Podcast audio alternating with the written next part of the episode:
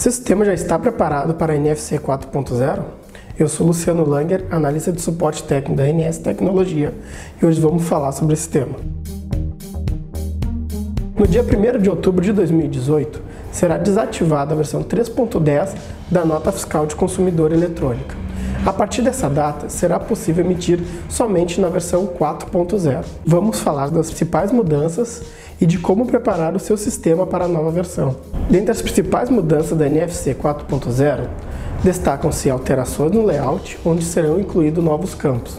Também alterações na regra de validação e a inclusão do QR Code 2.0. Mudanças que visam diminuir o tamanho do QR Code, tornando-o mais legível, principalmente para quem enxerga pela tela do smartphone.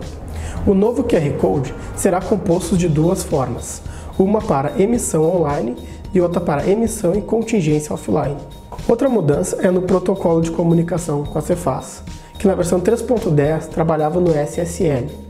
Agora na versão 4.0 da nota fiscal de consumidor eletrônica, trabalhar no protocolo TLS 1.2.